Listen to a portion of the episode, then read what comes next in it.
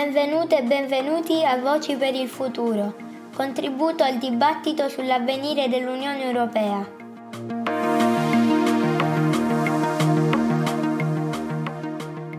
Francesco Giuseppe Gioffredi, giornalista del Nuovo Quotidiano di Puglia, con la sua voce ci parla della libertà dei media come elemento essenziale della democrazia europea e dello Stato di diritto.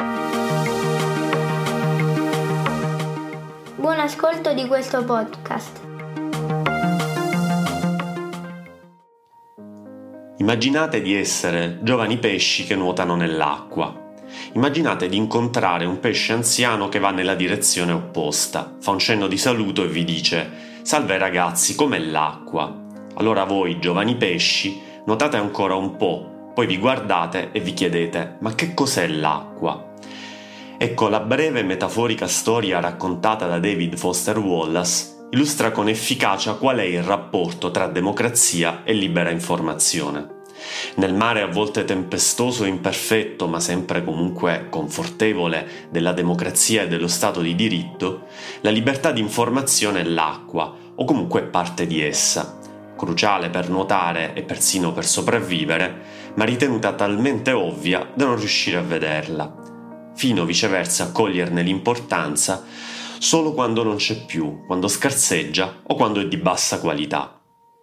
In un contesto democratico, in uno Stato di diritto, una decisiva linea di demarcazione sta proprio nell'esistenza di strumenti che possano contrastare o comunque bilanciare condizionamenti o manipolazioni dell'opinione pubblica e che possano esercitare una funzione di controllo e trasparenza.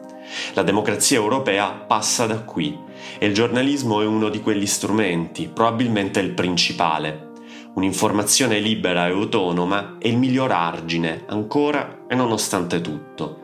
E cioè nonostante la crisi del giornalismo, inteso nel senso classico, la frammentazione del sistema mediatico, l'irruzione prepotente sulla scena della cosiddetta post-verità, l'aggressiva e pervasiva presenza delle fake news, la frattura aperta negli anni dai social network e dal loro uso distorto nel dibattito pubblico.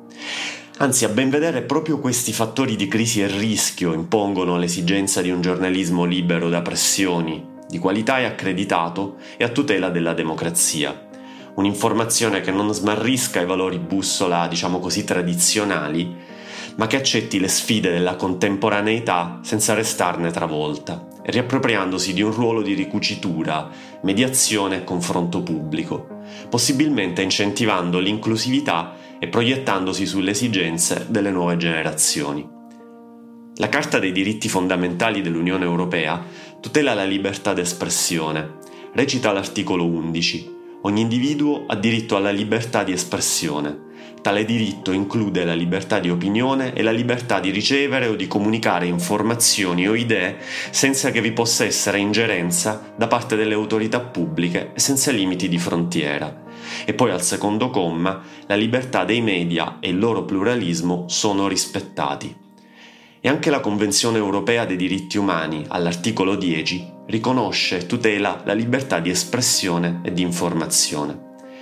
La costruzione di una democrazia europea matura, diffusa, consapevole e di un'Unione europea sempre più democratica e inclusiva non può allora che passare dalla tutela della libertà di informazione, dall'autonomia dei media, dall'informazione di qualità, soprattutto perché è nella zona grigia tra informazione e disinformazione che proliferano i populismi, i nazionalismi, la soppressione o la riduzione dei diritti, gli attacchi ai valori fondativi e fondamentali della democrazia. E gli esempi purtroppo sono tanti. Per fortuna, e nonostante le previsioni pessimistiche, secondo Reporter Senza Frontiere, il giornalismo garantisce ancora ossigeno alla democrazia e rappresenta il principale antidoto contro la disinformazione e soprattutto contro le fake news.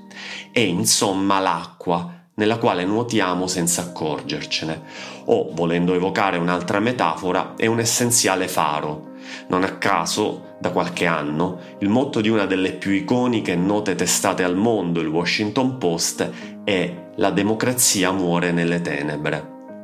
L'invasione dell'Ucraina da parte della Russia sta plasticamente dimostrando in che modo la libertà di informazione faccia allo stesso tempo da motore e benzina del gioco democratico e sta dimostrando anche quanto sia vitale e mai scontato il ruolo di un'informazione libera da indebite pressioni di qualsiasi tipo e natura. Da una parte ci sono le distorsioni del sistema mediatico russo, condizionato dalle pressioni del governo di Mosca. Il racconto della guerra semplicemente in Russia non c'è. Vige una vera e propria censura messa in pratica dalle autorità nazionali contro chi non rispetta la versione governativa sull'invasione dell'Ucraina. Il 4 marzo scorso è stata approvata dalla Duma, una delle due Camere, la contestata legge sulla responsabilità amministrativa e penale per la diffusione di notizie diciamo così, non allineate sull'operato dell'esercito russo. Se da una parte c'è tutto questo, dall'altro lato però c'è il coraggioso racconto dell'invasione e del conflitto realizzato dai giornalisti sul campo, un faro, appunto, un faro che squarcia le tenebre e che offre all'opinione pubblica di tutto il mondo gli strumenti principali per capire e decifrare. Un lavoro dispendioso sotto tutti i punti di vista perché il prezzo a volte può essere quello della stessa vita e si contano già morti e feriti tra i giornalisti in Ucraina.